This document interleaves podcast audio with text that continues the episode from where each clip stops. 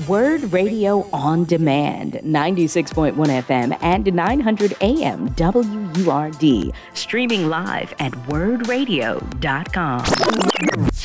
Attorney Jacqueline Newsome of the Defense Association of Philadelphia joins us to set the record straight and shed light on any disparities there may be between the two.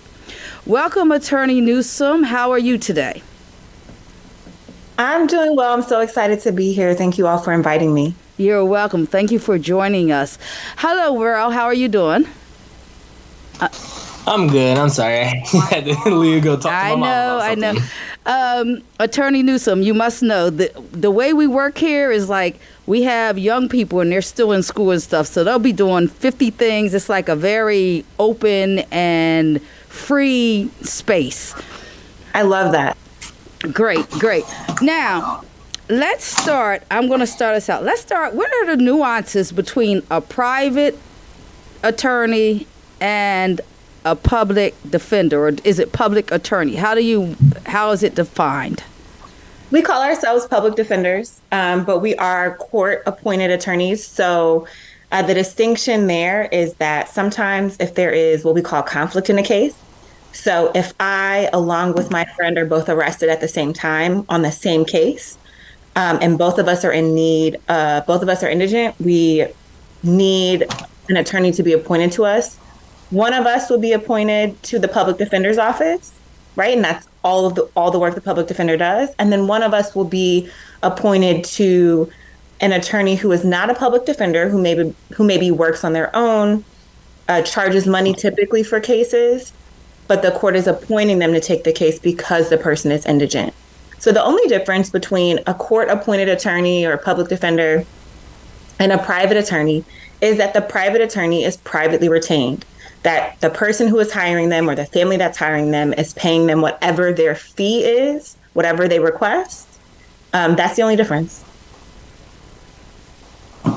Thank you, Ralph.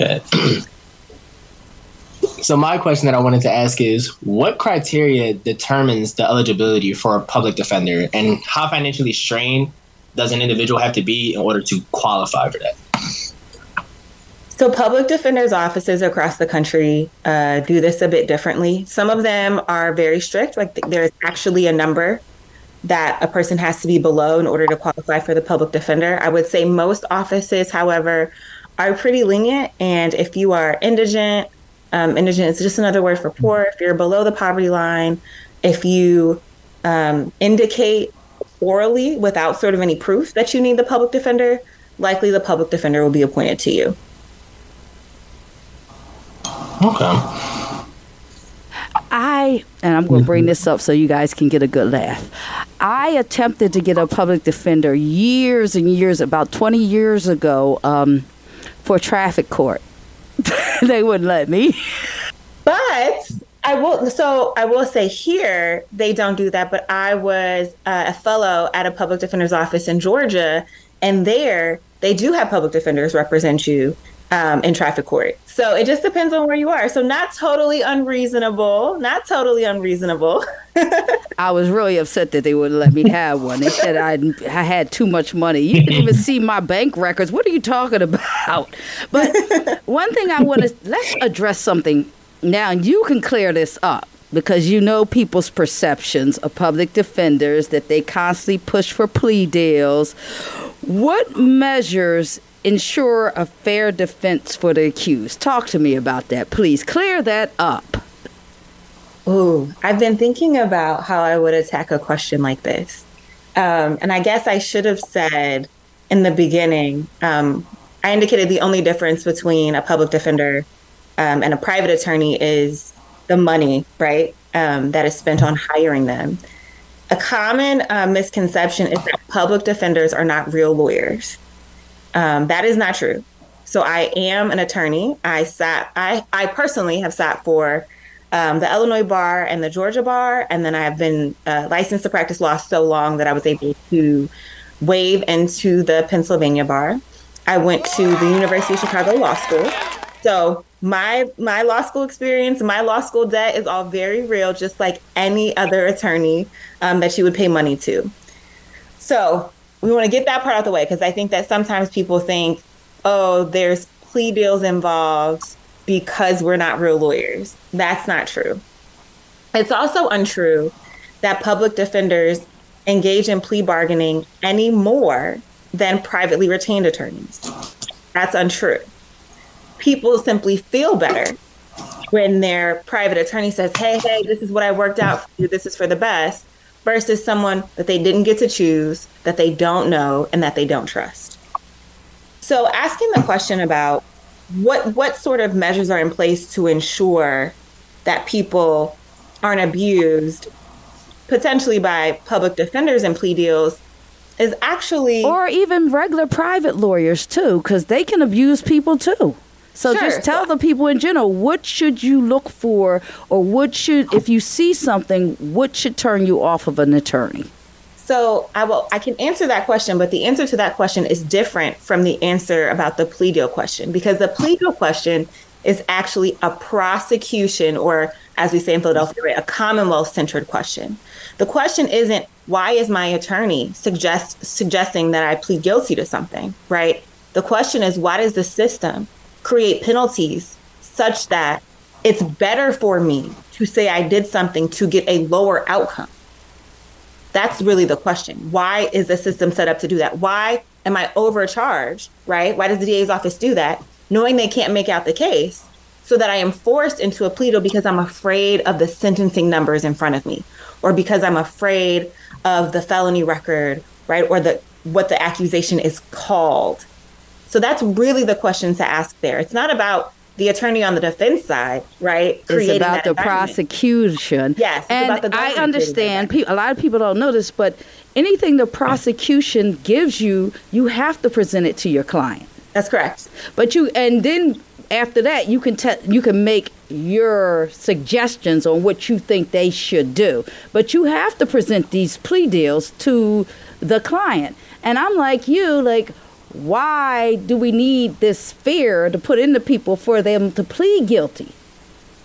You know, uh, I know someone, I'll let you out of jail for, you know, and I'll give you this and I'll give you that, and you're going to be a felon, but we'll let you out. I mean, I am with you. I don't understand that part. How, and I, I don't know if you can give me an answer, but like, why, in the sense of the prosecution and in, I'd say, uh, courts court of law anyway, is that even permitted? Go ahead say, I don't know. I can't say the answer isn't I don't know. The answer is it's what, it's what we all know to be true, right? It's about it's it's how a white supremacist carceral state works, right? The goal isn't to help or support or protect people. The goal is to continue to keep people in bondage, and so you'll do that hook or crook, right? And it's often crook. Right. Right. I like you. You're pretty cool. I like you. I like the straight up answers. I know I greatly appreciate it because a lot of people don't want to get, you know, don't want to turn this one off or that one off. Um, Rell, you have a question? Yeah. So one of the questions was because how, so my previous question was, you know, how financially strained would you have to be to qualify, right? So my next question to follow up after that was actually, would some like so somebody who still has a job or someone who has a job would they still be able to qualify for a public defender? And what role would personal finances like play in eligibility, eligibility process? Like for example so i like i'm young yes i just started working a job recently but i would say like okay i i technically do make below the poverty line because i only work two days a week but for someone who has a job where they might work more days or have more hours and make more monthly or yearly so if they just fall below the poverty line, would they still be able to qualify even if they are working? So I want to answer the question the way that it's being asked, which makes sense, is like as if there's a really hard line. And I want to be clear that the goal in most places is not to turn people away, right? People have a constitutional right to representation. Um, if and so affordability I don't know a lot of offices that are like really, really sticklers about this. And maybe I shouldn't say that, but I think that that's true, right? The goal is not to be like, oh, you make too much. We, we're not going to take you.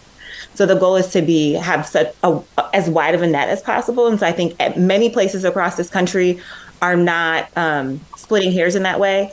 I think when we see an issue is when someone uh, says to the court, oh, I want to hire someone, and then doesn't, and comes back and says, oh, I need the public defender, and then the court, right, the judge starts questioning them about what assets do they have, do they own property, how much they make a year, what is their output, right? How much do they do they uh, have children, right? Do they pay a mortgage, like that sort of thing? We see that happen a lot more. But I would say, I would say, on average, if you are making the average public defender salary, you can probably qualify for a public defender. So um, you can make somewhere around like forty, fifty thousand dollars a year and still qualify for the public defender. Really? Okay, that's actually very interesting because I was just going to say, you know, how much does a public defender actually make yearly? Because if someone could make what a public defender makes yearly and still be able to qualify, then for people falling for people working who are still falling below the poverty line, you know, it would still work out regardless, though. Absolutely, absolutely. Uh, on average, public defenders make probably somewhere about forty something thousand dollars a year for taking you know all of the numbers into account. Public defenders in California probably make a little bit more. Public defenders in New York, uh, in places more. like Tennessee, probably make a bit less. On average, probably around that number. But kind of so kind of just depending on the area and the location, they might make they may make more, they may make less. But for someone working, if you make something close to or similar as to what a public defender would make, you'd still be able to qualify regardless. You're probably going to be okay. You're probably going to be okay. Yeah. Okay. Okay. I have. I would like for you, and I'm going to explain why. I I was under the impression the way cases are handled with the with the public defender's office is also the way they are handled with a private attorney. And I had spoke with one of your colleagues and I found out differently. Now, and one of the, that's one of the reasons I wanted you on here because I would like to for you to explain the process of what happens when someone gets a public defender because we know when you get in trouble in court and they say do you want they don't they don't explain the process to you of how this works so i would like you to explain the process for people who are planning on getting in trouble or who might get in trouble what they're in for and not saying it's something negative because it's not. I think I actually think maybe a public defender is better because you know the courts and the people in the courts better than a private a private attorney. Am I correct? We definitely have more institutional knowledge, right? And because there's more of us, we can see more things and we can report back to the to the office to the unit, right? So it's a bit easier to have conversations, to develop insights, to have institutional relationships, um, and to also know how specialized programs work, certain diversion programs, right? Different opportunities when they come up. We have forms and systems to apply our clients for those, whereas private attorneys may not have those same systems in place. So, in some sense, there's definitely an advantage to being at the public defender's office and working with a public defender. But cases are assigned, and, and, and again, this changes across the country um, in many ways. But we are, you know, from the time that you are uh, arraigned a public defender is going to be in court. We're just assigned to that place. So, no, you're not picking us, but there's someone who's going to stand next to you when the first discussion about bail is happening. And then our system is what we call a horizontal system. And so each section of the way, from preliminary hearing to formal arraignments to getting a trial courtroom in a felony court case, you will have a different attorney assigned to you. And the way that's happening, right, the basis of the assignment is certainly based on seniority, right? So a preliminary hearing attorney who is in municipal court cannot be assigned um, a felony trial case. And in our office, it's often vice versa, um, where a felony trial attorney is not usually assigned a case in municipal court. But it's based, so it's based on your level of seniority, your, your level of experience. And then I think a lot of our supervisors work really hard to do some level of personality or expertise matching to make sure that there is a good fit. We do care, right, how our clients feel about interacting with us, and we do the best that we can. There's often um, more clients than we can have perfect fits for. So at times you're just assigned based on your caseload, right? If I have more cases than someone else, then it, what's fair is for my supervisor to give a new case to someone else and not to me, even if they think it, I might be a better fit for it. Okay. Um, the process, but like you said, you guys are assigned to courtrooms, correct? That yes, so that is the case. Um, think I know the colleague that you're speaking of, and so that is the case after you get. That's to a That's my dude. level. I like him. That's my dude. Yes, because he explained it to me. So can you explain that part? So he's um so he's been at the office for much longer than I have, and so after you hit a certain point, there is a room assignment system that isn't the case for let's say if uh, someone has a municipal court case or a misdemeanor case. I don't want them to be disappointed and say, "Well, wait, I was in the same room, but I have a different attorney." That is that is going to be the case at that level of court. When we get to felony court, most of the time, most of the time, you are assigned to an attorney is assigned to a given courtroom. And so whatever cases are coming into that courtroom are the cases that they get. And that's just sort of it. There is no longer conversation about match or personality or this or that. Um, but it does allow the attorney to build a relationship with the courtroom staff, right? So, in the same way that we respect our wait staff, right, and our support staff, um, in the world, right, and our custodial staff, we respect our court staff, and those relationships are often incredibly helpful in making the day go more smoothly. So there are benefits to sort of having what what we call repeat play, right, having the same folks in the same room all the time, um, and having good relationships with the people who matter the most, which are often the court staff. Excellent, excellent. Um, Rell, do you have another question? Because I got a lot of questions. I, w- I wanted to ask before Rell go. I, I wanted Go to ahead. answer before Rell goes. Uh, the question that you asked about things that you should look out for. yes, please. you're thinking through, right, whether you feel comfortable with your attorney or not. Um, the number one thing that I think people think they're supposed to experience is they're supposed to experience an attorney who is telling them all good news, all positive things, and guaranteeing them great outcomes. And while that's going to feel good, especially when you're in crisis, that is not the indication. Because any attorney, public defender or private, worth their salt, knows that they are not supposed to and should not, ethically or morally, guarantee you outcomes because we just can't do that. So the goal is not to look for someone who's telling you, oh, yeah, I can win this. Oh, yeah, I can make this happen for you. Don't you worry. Just pay me this and I can get you out of this.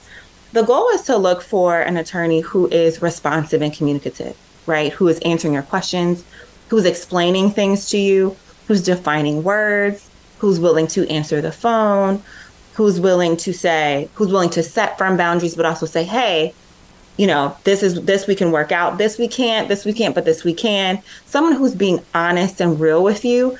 And it's okay to use your gut, right? Use your gut feeling about how they're communicating. Just because we have a specialized education doesn't mean we're perfect, but we are competent generally. So if you're hearing something and you're like, I can't believe that's the law, right? You can always ask your attorney, "Hey, can you can you show me or can you explain me explain to me how or why this is the law?" And there are going to be a good number of things where I'm going to say, "That's not written down anywhere. That's how they do it here." And it's not fair or maybe it works well for us, but it's not written down. And so that can that can be a frustrating point, but those are not that's not like one of the reasons why you should say, "Oh no, this person is full of it and I can't trust them." Just ask questions, right? Stay in communication. And even though it's really hard because folks are are in one of the worst experiences of their lives, try not to shut down, right? Try to ke- keep open lines of communication. Try not to be paralyzed by the just the surmounting stress and the surmounting pressure and really communicate. And if there's someone who's communicating back with you, who's, who's talking to you, who's not saying, "Don't worry about that," or "That's my job," or, you know, "That doesn't matter." That's how you know that you're in a good place. Definitely. Um, your colleague that we both know, my dude, he said that he's like, um, we want people to ask questions. He's like, if you get an attorney that doesn't want you to ask questions, that's not an attorney you need. So, and a lot of people, like you said, they because you're a, you have a specialty, they feel as though they're they're like I'd say a number of people are fearful of authority. They don't want to ask you questions because they're like, oh, they know more than me. But you guys want you want people to ask questions. You want them to ask a lot of questions, correct? That's right. That's right. Rell, do you have another question? Yeah, so I forgot that I muted, you know, in case my background gets a little noisy. But Thank you for that. I was gonna say that she kind of did. hmm she did kind of answer a little bit of one of the questions, which was one one thing I was going to ask, which was what are some like challenges or downsides that someone could encounter in the role of a public defender? You're asking as as a public defender, what are some of the challenges yeah, I? So, uh, yeah, so as a public defender, what are some of the different challenges or downsides that you might face being a public defender? For example, like how people might want to pick for example, how people might not want to pick you because they may not think you're necessarily a reliable resource to use. Sure. Yeah. People. I mean, people don't get to pick me, and that's definitely a struggle because people feel more comfortable when they're able to make the choice. Right. That just that just makes sense. People often feel more comfortable when um, or think something is more valuable when they pay for it, and so that is a hurdle, right? That I just I can't overcome. There's nothing I can do about that because that's the nature of the job. You can't pay me. You can't pick me um, and you won't mm. you won't know me ahead of time and so that like that's tough and the only thing that i can do is try to work and communicate and show myself but i can't undo that part of the system or that part of the structure so that's so that is really a difficult part i think also not being able to make promises is tough because you want to you care about this we care about this work the client cares about this work in their life. And it would feel so much better if I could say for sure, this is what's going to happen. I promise you, nothing worse than this is going to happen. And I can never do that. And that's that's incredibly difficult because I know that I would want that type of certainty. And I can't give it to anyone. And that's that makes for tough days. That makes for tough days. Thank you so much for once again. Thank you for coming on. Um, when you come back, you mentioned diversion programs. So yeah. when we come back, I definitely want to talk about those because I think those are important. And also, there is an expungement event coming up. If you could shed some light on that, that would be great. But before we take our brief pause, if you or someone you know is yearning for a fresh start from the weight of a conviction, head to Boost CDC at 6010 Lansdowne Avenue in Philadelphia on Tuesday, December 5th. Once again, Tuesday, December 5th at 11 a.m. and seize the opportunity to clear your record and embark on a change in life. For more details, reach out to the Philadelphia Lawyers for Equality at 215 887 9411. The ARC will be right back. Groundings with Brother Shamari right now on WURD Radio and wurdradio.com. we're back and we're joined by attorney Jacqueline Newsome of the Defender Association of Philadelphia. Before we before we went to commercial, um, she had mentioned uh, the diversion programs. Yeah. Uh, and I want to know if you could touch on that more, please. Absolutely. So when we talk about diversion programs, we're talking about programs that typically allow people to have an alternative resolution, alternate to a conviction. And the trade off is they do some type of programming. So diversion is saying, hey, instead of having a criminal record, right, or being convicted of this specific thing, you can do something else, right? And in exchange, your conviction will be offset. So a lot of the um, there's a there's a program that I really like um, that's called EAU. Now I'm not I'm not gonna lie to you guys. The acronyms I struggle with, but EAU specifically is a program for people between I want to say 18 and like 24 uh, and it's a program that encourages employment, that helps with training, that helps with GEDs or high school diplomas. And essentially, if you are um, charged with a certain crime, now it, typically, right, there are cl- crimes that are not eligible for diversion programs. But if there's a certain crime that fits within the eligibility that you're accused of, and you don't have prior, prior criminal history, and you're within that age range, for example, you can do something in lieu of going to trial or even potentially pleading guilty, and you won't have a criminal conviction. And that's something that you end up doing is often going to help you in the future, right? So it's going to be um, job readiness, right, or education, that sort of thing. And so those programs really help our clients who are young, right? And a and a conviction would really hurt them or derail their lives. There are also conviction. Um, there are also diversion programs for uh, folks with gun offenses, which I think is really helpful. Um, that program is called AFD, and so if you have been um, arrested on a gun charge, and again, you don't have a certain past criminal history, right? There's certainly limitations, and you do certain things, including, of course, turning in any other guns that you have, showing proof that you purchased the gun legally, that sort of thing. You can often do other program, right? Gun violence awareness classes, that sort of thing, to help you um, get away from a conviction. And so there there are things like that in almost every sector, whether it's domestic violence court, we have mental health court programs, a lot of opportunities to help folks uh, just avoid criminal convictions because we know once you're convicted, it's very, very difficult to have the same opportunities. And I want to correct myself. I, have continued to say we have, we have. We don't have them. Uh, this, these are typically uh, these are typically programs through either the courts or through the district attorney's office. We at the public defender's office keep an eye out for eligibility of our clients so that we make sure we're applying people to these programs. And I think that is a huge benefit of the public defender's office because we are intimately familiar with the office, with the with the different programs.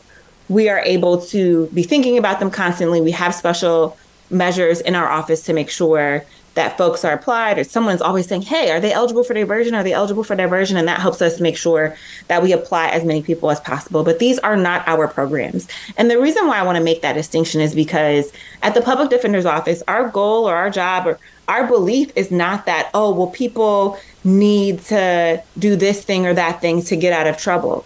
We don't agree with, right, the idea that someone who's 18 years old, that their life would be destroyed from a conviction such that a program needs to be created to get them out of it. Like that in and of itself is perverse. And so we are not on the side right of the carceral state. We don't support these types of notions, but we are grateful, right, when we can have access to them because they end up helping our clients. Does that make sense?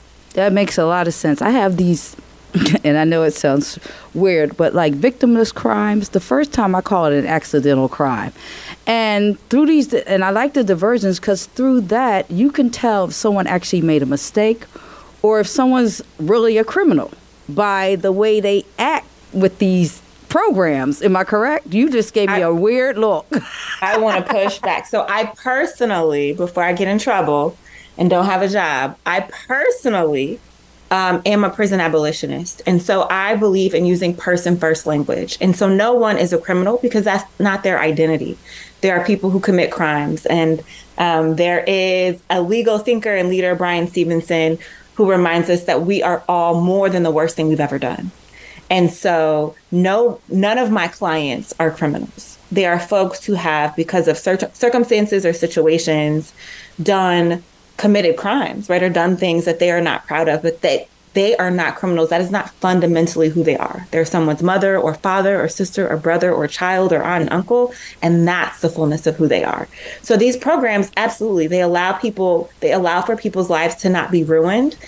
But I think the pushback on my part is at no point should your life be ruined, especially when we're, we're, when we're going to talk about the criminal legal system in the context of Black and Brown lives, right? And the ways in which it parallels um, chattel slavery and the goals of Jim Crow, right? If we want to talk about systemic issues, right. human beings in cages isn't right. an answer to a systemic issue. No, it's For not. example, the ban on shiesties or ski masks, right? Banning those in public is only going to allow the police to spend more time, right, and give and have different excuses yep. for approaching yes. black and brown folk, yes. right? Yes. If the if our concern is people are being robbed, then the question we need to ask is how do we create a society where people don't feel the need to rob? That is exactly what I say. Like with the gun violence, I'm like, it's not an idea of getting rid of the guns. The idea is to have guns in the middle of the street and not have people want to pick them up to kill one another. That's what it comes down to. It comes down to the psychological and the mental approach to things. Even like you say with the diversion programs, we have them and we're happy we have them, but we should instead of putting a band aid on these things, we should go deeper into those with these issues going on. So I totally agree with that. Rell, what you doing? Rell's doing something for school. Rell goes to the Community College of Philadelphia, by the way. Um, now. Yeah, I'm sorry. I'm all over the place. I right know, now. I know. So you have another question? Because, like I said, I have Uh, yeah, millions. well- yeah, one especially because this isn't this topic isn't necessarily something I have. I don't have much information on, so I don't really have that many questions. That's yet. a good thing. we'll definitely dig into this a lot more. But one question is so since people can't pick a public defender and you know they never know when they're going to get a public defender if they get one on average how many cases would a public defender handle throughout the year since they aren't allowed to you know since people aren't allowed to pick them they're kind of just randomly assigned is what i want to say Absolutely, yeah. In Philadelphia County, we represent upwards of 80% of folks charged with crimes. And our office is somewhere around, somewhere under 250 attorneys. Ooh. Yeah. Oh, I, I forgot I had my mic on. Oh my God, I'm sorry. Ooh, that's okay. Let's Yeah. okay. Now, a lot of people think that public defenders are people that can't get hired at private attorneys' offices. Please clear that up. I, w- I would love to. And I love to, I'm working on bragging about myself. So I love Please this- do. I can- Definitely I can brag. so I went to uh, New York University undergrad. I went to the University of Chicago Law School, which now in the rankings is, is certainly top five. I can't remember where we are. It was five when I went. We might be at three now. And then I actually have another degree from uh, Emory University's Candler School of Theology. I'm actually also a preacher. And so my credentialing indicates that I could work truly wherever I want. So I picked this job, and most of us pick this job because we want to do the work. For one reason or another, we care about the cause, we care about our clients, we care about uh, upholding the Constitution, we care about justice. And so this isn't a situation where folks are taking this job because they can't do anything else. We're taking this job and we we don't make a whole lot of money, right? So we're not doing it because we're getting rich. We're doing it because we care. So that is absolutely a myth. Um, we are doing this because we love the work and we love the service, and not because we couldn't do anything else. Basically, you're a public servant, and that's Yes. what you chose to do instead of going into another particular part of law. Absolutely. Okay, okay, because people, and I know a number of public defenders, and that's what they all say. People assume that we, but a lot of them graduate top of their class, but their mission is to help the community and help the public and help black and brown people, especially when it comes to African American, or as I say, black, because a lot of people, some people aren't American, but when it comes to black people who are accused. So I, I see you on that one, definitely. Thank you so much. Oh my gosh, you are brilliant. I like that. Um, now, so you say public defenders get paid about forty, fifty thousand dollars, or the around that. average salary. That's the average salary. Um, are you guys allowed the moonlight? No, most places you are not. Really? Yeah, most places you are not.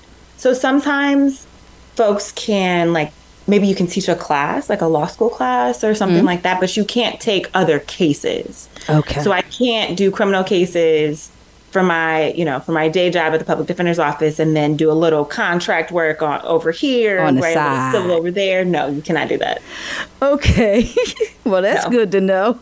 Um, I wanted to ask you. Okay, you can't do work. Oh, and this is what I would like for you to explain to people, because an attorney told me this, who does private is works as a does private law. Um, he told me that basically there's no set costs for what they charge. It all depends on the case or what the person is charged with. Can you explain that to people so they understand that it's not like like I just said, it's not like there's a set cost to what attorneys charge you. Can you explain that, please? Absolutely. So, one benefit, right, again, if you qualify for the public defender, is that you don't have to worry about paying. The private defense bar doesn't have, it's not like a menu, right? It's not like you can go online and say, oh, you know, a gun case costs this amount of money and a drug case costs this amount of money. That's not how it works. Each individual attorney, each individual firm can charge whatever they see fit for their services. And as long as they can provide you with explanations for why what co- what costs what it costs, that's sort of it. There's no real regulation around that. And so, of course, I think folks attempt to be competitive in the market, right? So attorneys talk to other attorneys and say, "Oh, how much do you usually charge for this?" or "What does your office do about this?" That sort of thing. But attorneys who um, have good reputations, right, or who have spent more time in the field, often charge more than newer attorneys who are trying to get their foot in the door. It's it's really a sliding scale, and that's not that's not sort of controlled or regulated by anyone. Bad, bad, bad. okay, now, a lot of times people say, okay, they'll need an attorney, and they need, need an attorney for a civil case or something like that, and they can't really afford to pay a private attorney a lot of money. So they may um, seek out a student, a law student. Can they do that? Can a law student represent you? Or do they have to pass the bar in order to represent you? So that's they a law student. Like, can I call Penn and say, uh, "Can I use? Do you have law students for pro bono work? Can I do that?" There's a nuance there. So a law student cannot represent you without being like overseen or supported by a licensed attorney. So they can't do it on their own under no circumstances. The only way you can practice law on your own is to have a law license, is to have passed the bar. So that's why that's why I'm pausing because I'm thinking when I was in law school, of course, we were able to represent clients, but only because our clinical professor was there. Okay. Okay. Okay, so but does law do law schools have that type of program for their law students where their law students can do pro bono work with the support of an actual attorney. yes, yes. So we call those clinical programs, and law schools across the country have clinical programs because it helps students right learn, get access, get their feet wet, and it also helps the community. Um, folks get represented for low to no cost. And that is true for criminal matters, but also for civil matters. And there are some places like um, legal aid societies, etc., that provide um, low cost or no cost civil type of support, especially around housing, housing and that sort of thing. So you can find those organizations.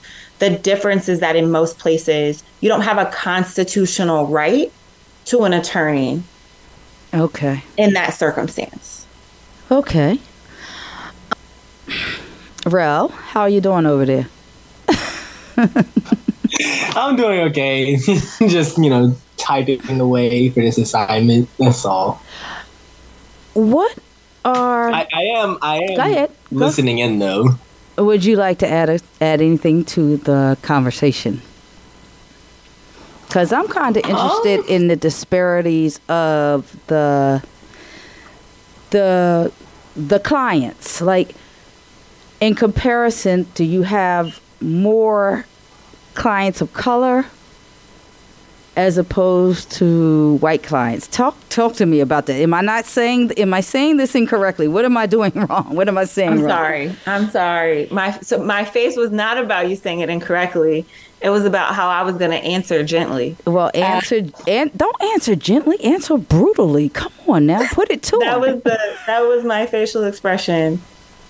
I remember. I'll, I'll I'll answer that question by way of anecdote. Um, I remember doing a spring break of service when I was in law school, and we went to public defender's office in Knoxville, Tennessee.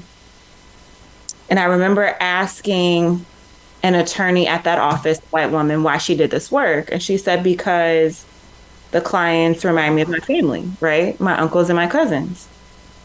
And then we went to court. And certainly I saw more white men in court that day than I had ever seen. But there were still more black men in court.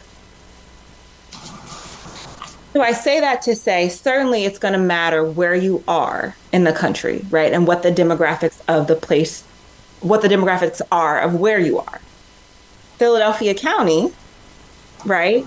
Absolutely. We see a disproportionate number of black and brown folks in courts. Disproportionate meaning if we make up X percentage of the population, we're doubling or tripling that representation in the prison population, 100%. But that's because black and brown folks are are both over and under police at the same time right that's i mean that is how a racist white supremacist society works so so there's no surprise my answer is not surprising no it's not surprising but i wanted it just to give people some understanding of what's going on we gotta go to break however if anyone has a question or comment for our guest attorney Newsome, Please call 215 634 8065. Once again, the number is 215 634 8065 or toll free at 866 361 0900. Or you can chat about our conversation with other WURD Watchers at WURD TV on Facebook, YouTube, and Twitch.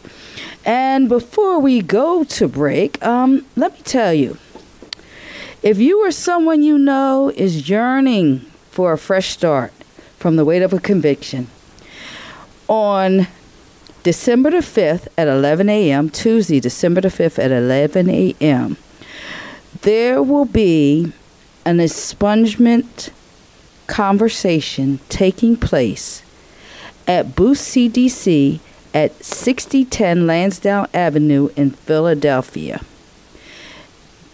attend so you can learn more about possibly getting your conviction expunged. The ARC will be right back.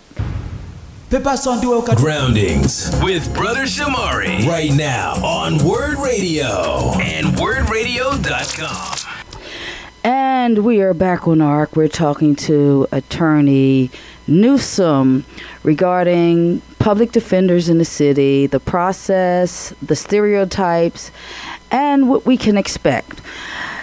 We've been talking about an expungement workshop where you have a chance to get rid of your clear your record.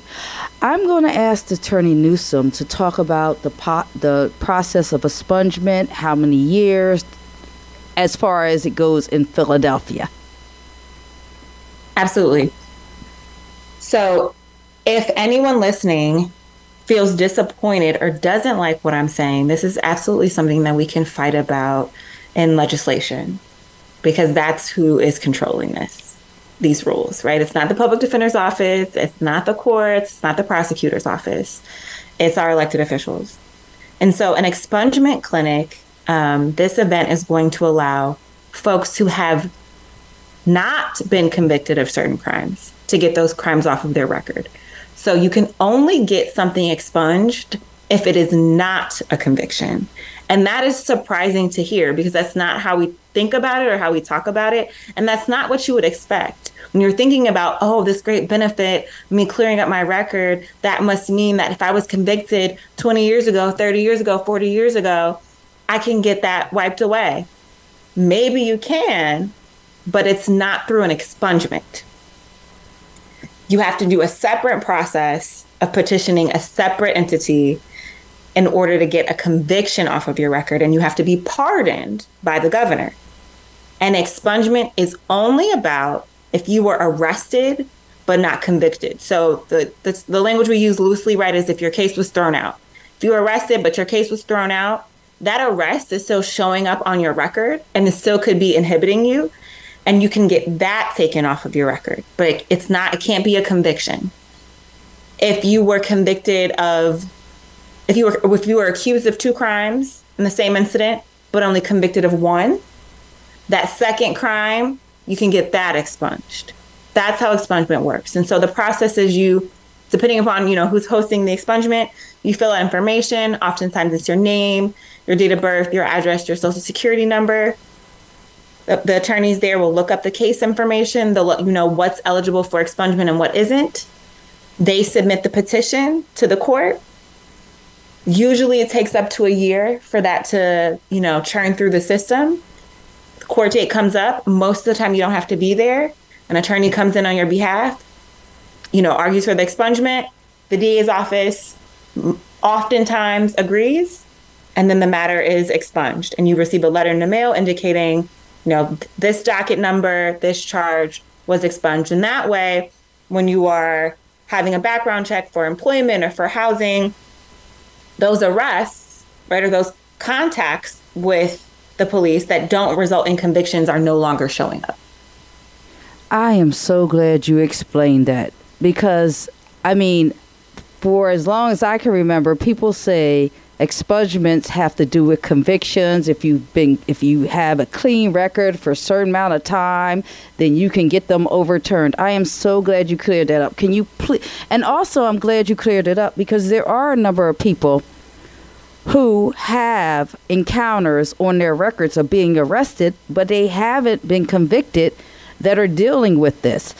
And so we're going to have more people at this clinic than anything because I like you like we say, you know, it's black and brown people that have the most interactions with police. So there and there's a lot of guys out here, a lot of people out here who don't know that you can get an arrest removed if you have not been convicted. So That's everyone right. out there, head down to that clinic. Um, we have a caller. Are you up for some questions? Absolutely. Okay, we have Yusuf from North Philly. Yusuf? Yes. My question is okay, I was represented by the Public Defender's Office in a 1979 case when I was falsely accused of burglary, uh, criminal trespass, and some other uh, offenses when I entered a apartment building looking for a apartment to rent, but I mistakenly knocked on the door of a door that was made out of glass panels, and one of them came loose, and so I caught it before it could break. I put it on the side, opened the door, and I went in to try to find out if there was an apartment available. Okay, I had an encounter with uh, a tenant, and they assumed that I came there for something other than what I came there for, and then they called the police on me, and the police just accused me of being a criminal rather than a person looking for a place, you know, to rent. And the public defender's office office represented me in court.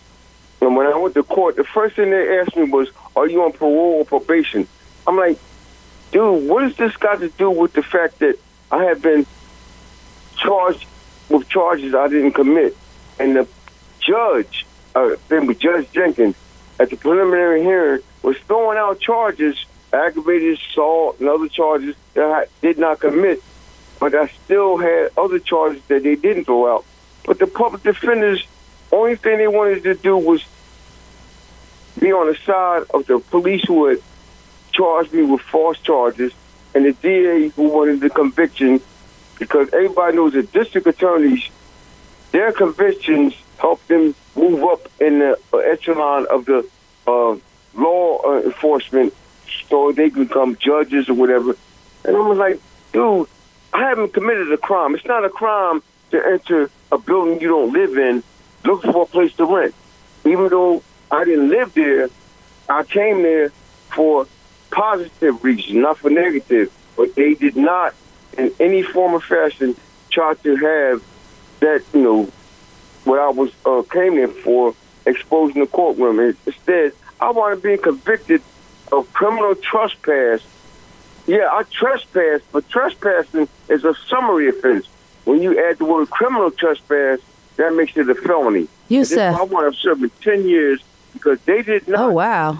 tell me that if I plead, pled guilty and wasn't satisfied with the outcome of the guilty plea, that I could take the guilty plea and and withdraw it within 10 days. They didn't give me information on the 10 day, you know, limit. Okay. then I wound up, when I found that out, the 10 days was over. Okay, Yusef, we're running out of time. I'm going to get our attorney to address that. Okay, thank you for calling. Attorney Newsome, uh, anything?